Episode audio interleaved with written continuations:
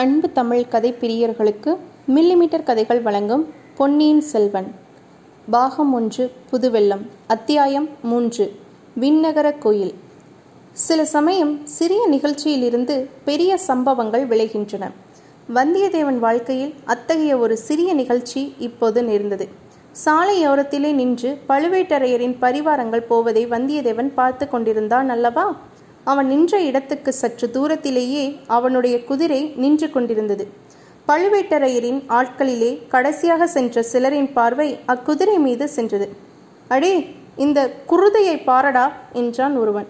குருதை என்று சொல்லாதேடா குதிரை என் சொல் என்றான் இன்னொருவன். உங்கள் லக்கோண ஆராய்ச்சி இருக்கட்டும் முதலில் அது குருதையா அல்லது கழுதையா என்று தெரிந்து கொள்ளுங்கள் என்றான் இன்னொருவன் வேடிக்கை பிரியன்.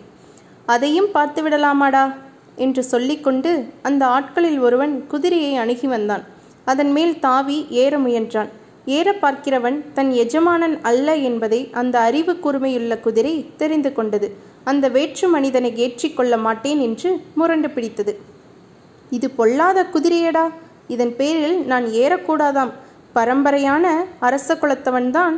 இதன் மேல் ஏறலாமாம். அப்படி என்றால் தஞ்சாவூர் முத்தரையன் திரும்பி வந்துதான் இதன் மேல் ஏற வேண்டும் என்று அவன் சமத்காரமாய் பேசியதை கேட்டு மற்ற வீரர்கள் நகைத்தார்கள். ஏனென்றால் தஞ்சாவூர் முத்தரையர் குலம் நசித்து போய் நூறு ஆண்டுகள் ஆகிவிட்டன.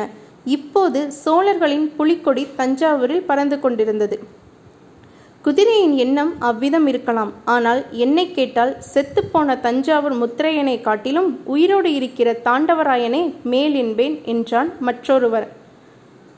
தாண்டவராயா உன்னை ஏற்றுக்கொள்ள மறுக்கும் குதிரை நிஜ குதிரைதானா? என்று பார்த்துவிடு. ஒருவேளை பெருமாளின் திருநாளுக்கு வந்த பொய்க்கால் குதிரையா இருந்தாலும் இருக்கலாம் என்றான் மற்றொரு பரிகாச பிரியன்.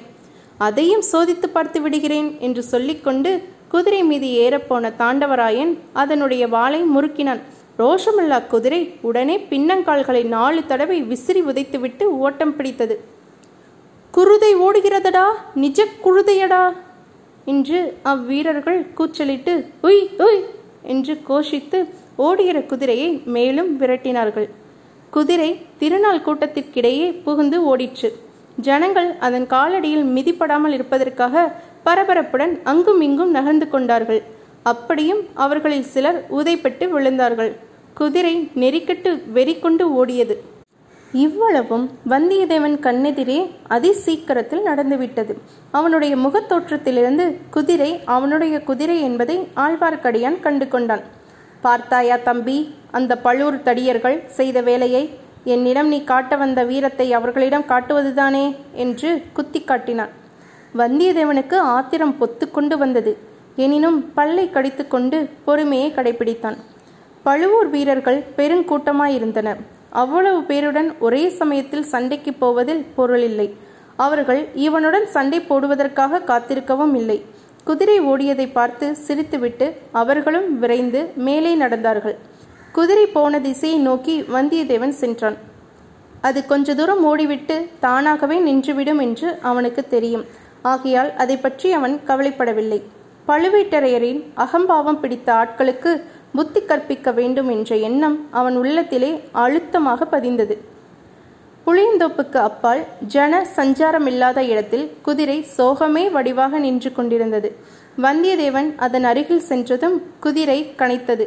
ஏன் என்னை விட்டு பிரிந்து சென்று இந்த சங்கடத்துக்கு உள்ளாக்கினாய்? என்று அந்த வாயில்லா பிராணி குறை கூறுவது போல் அதன் களைப்பு தொனித்தது. வந்தியத்தேவன் அதன் முதுகை தட்டி சாந்தப்படுத்தலானான். பிறகு அதை திருப்பி அழைத்து கொண்டு சாலை பக்கம் நோக்கி வந்தான். திருவிழா கூட்டத்தில் இருந்தவர்கள் பலரும் அவனை பார்த்து இந்த முரட்டு குதிரை ஏன் கூட்டத்தில் கொண்டு வந்தாய் தம்பி? எத்தனை பேரை அது உதைத்து தள்ளிவிட்டது? என்றார்கள். இந்த பிள்ளை என்ன செய்வான்? குதிரைதான் என்ன செய்யும்? அந்த பழுவேட்டரையரின் முரட்டு ஆட்கள் அல்லவா இப்படி செய்து விட்டார்கள்? என்று இரண்டொருவர் சமாதானம் சொன்னார்கள். ஆழ்வார்க்கடியான் இன்னமும் சாலையில் காத்து கொண்டு நின்றான். இதேதடா சனியன். இவன் நம்மை விடமாட்டான் போலிருக்கிறதே என்று எண்ணி வந்தியத்தேவன் முகத்தை சுளுக்கினான். தம்பி நீ எந்த பக்கம் போகப் போகிறாய்? என்று ஆழ்வார்க்கடியான் கேட்டான். நானா கொஞ்சம் மேற்கு பக்கம் சென்று பிறகு தெற்கு பக்கம் திரும்பி சிறிது கிழக்கு பக்கம் வளைத்து கொண்டு போய் அப்புறம் தென்மேற்கு பக்கம் போவேன் என்றான் வந்தியத்தேவன். அதையெல்லாம் நான் கேட்கவில்லை. இன்று ராத்திரி எங்கே தங்குவாய்? என்று கேட்டேன். நீ எதற்காக அதை கேட்கிறாய்? ஒருவேளை கடம்பூர் சம்போரையர் அரண்மனையில் நீ தங்குவதாய் இருந்தால் எனக்கு அங்கே ஒரு வேலை இருக்கிறது. உனக்கு மந்திர தந்திரம் தெரியுமா என்ன? நான் கடம்பூர் அரண்மனைக்கு போகிறேன் என்பதை எப்படி அறிந்தாய்? இதில் என்ன அதிசயம்? இன்றைக்கு பல ஊர்களிலிருந்தும் பல விருந்தாளிகள் அங்கே வருகிறார்கள். பழுவேட்டரையரும் அவர் பரிவாரமும் அங்கேதான் போகிறார்கள். மெய்யாகவா? என்று வந்தியத்தேவன் தன் வியப்பை வெளியிட்டான். மெய்யாகத்தான்? அது உனக்கு தெரியாதா என்ன? யானை குதிரை பல்லக்கு பரிவட்டம் எல்லாம் கடம்பூர் அரண்மனையைச் சேர்ந்தவைதானே? பழுவேட்டரையரை எதிர்கொண்டு அழைத்து போகின்றன. பழுவேட்டரையர் எங்கே போனாலும் இந்த மரியாதையெல்லாம் அவருக்கு நடைபெற்றே ஆக வேண்டும். வந்தியத்தேவன் மௌன யோசனையில் ஆழ்ந்தான். பழுவேட்டரையர் தங்குமிடத்தில் தானும் தங்குவதென்பது எளிதில் கிடைக்கக்கூடிய வாய்ப்பல்ல. அந்த மாபெரும் வீரருடன் பழக்கம் செய்து கொள்ள ஒரு சந்தர்ப்பம் கிடைத்தாலும் கிடைக்கலாம். ஆனால் அவருடைய முரட்டு பரிவாரங்களுடன் ஏற்பட்ட அனுபவம் இன்னும் அவனுக்கு கசந்து கொண்டிருந்தது. தம்பி எனக்கு ஒரு உதவி செய்வாயா? என்று ஆழ்வார்க்கடியான் இரக்கமான குரலில் கேட்டான்.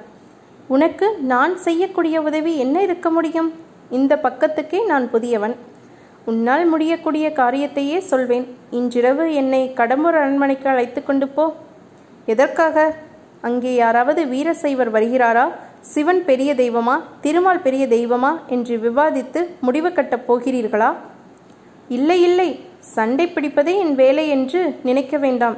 இன்றிரவு கடம்பூர் மாளிகையில் பெரிய விருந்து நடைபெறும். விருந்துக்கு பிறகு களியாட்டம் சாமியாட்டம் குறவை குத்து எல்லாம் நடைபெறும்.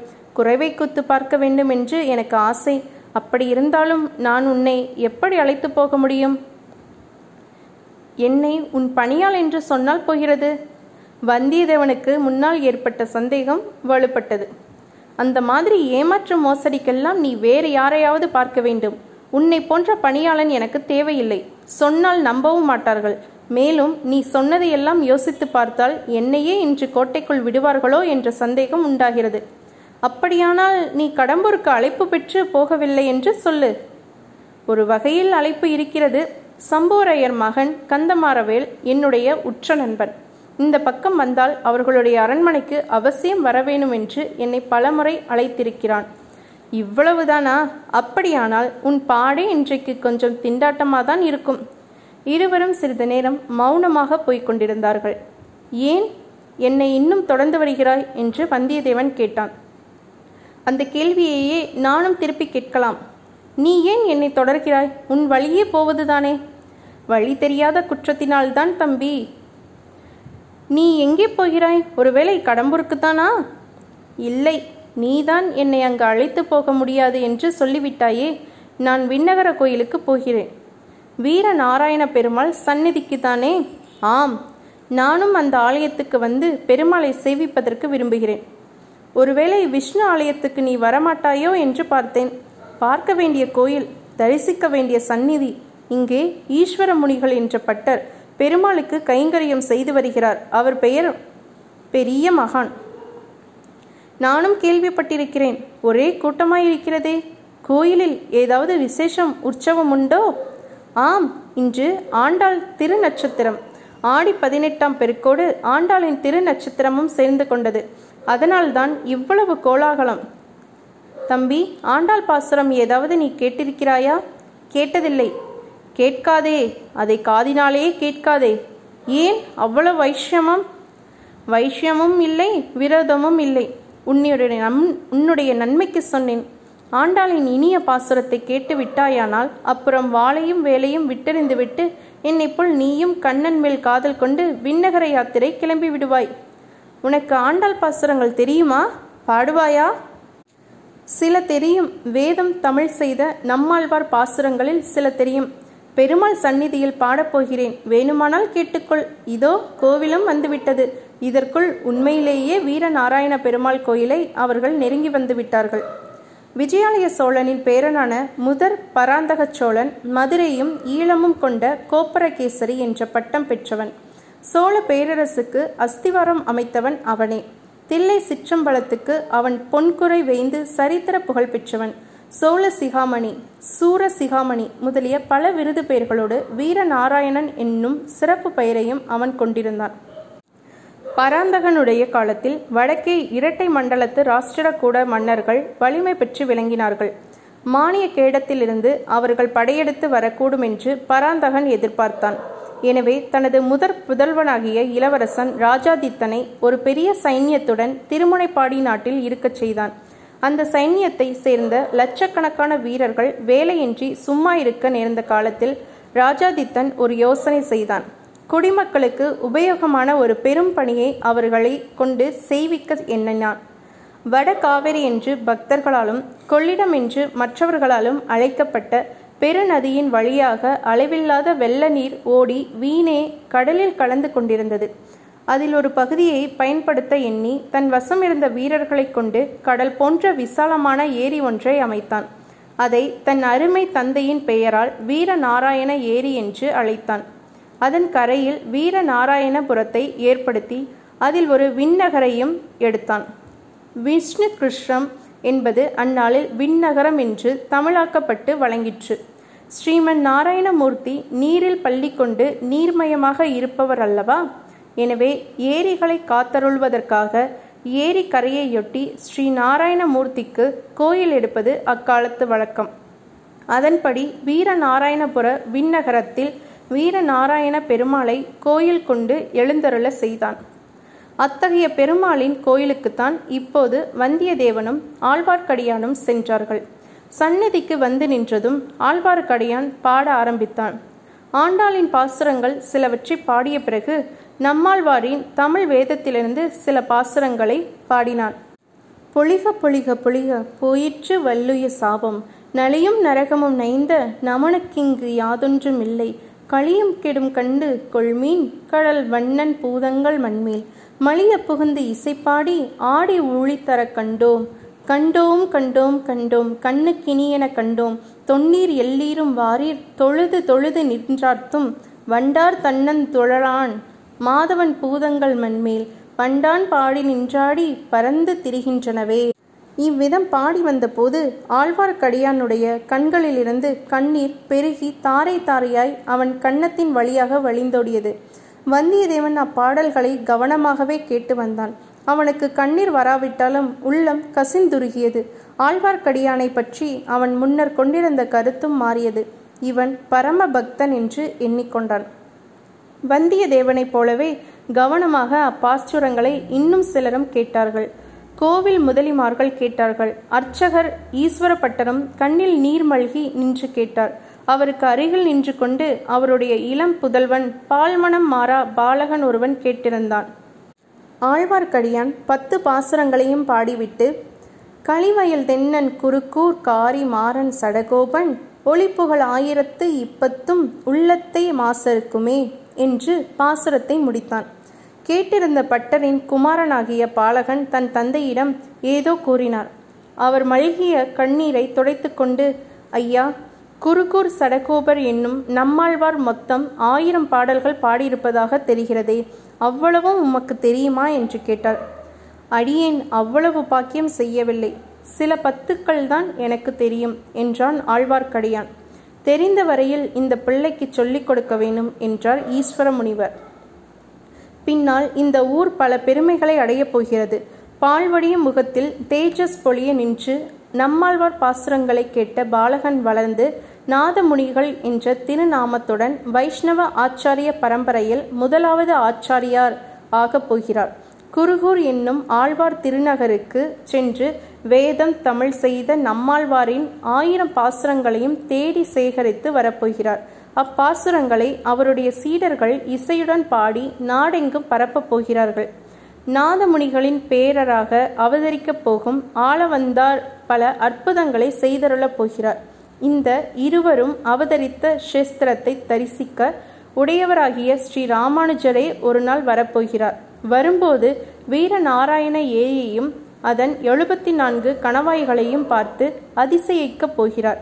ஏரி தண்ணீர் எழுபத்தி நாலு கணவாய்களின் வழியாக பாய்ந்து மக்களை வாழ வைப்பது போலவே நாராயணுடைய கருணை வெள்ளத்தை ஜீவ கொடிகளுக்கு பாய செய்வதற்காக எழுபத்தி நாலு ஆச்சாரிய பீடங்களை ஏற்படுத்த வேண்டும் என்று அம்மகானின் உள்ளத்தில் உதயமாகப் போகிறது.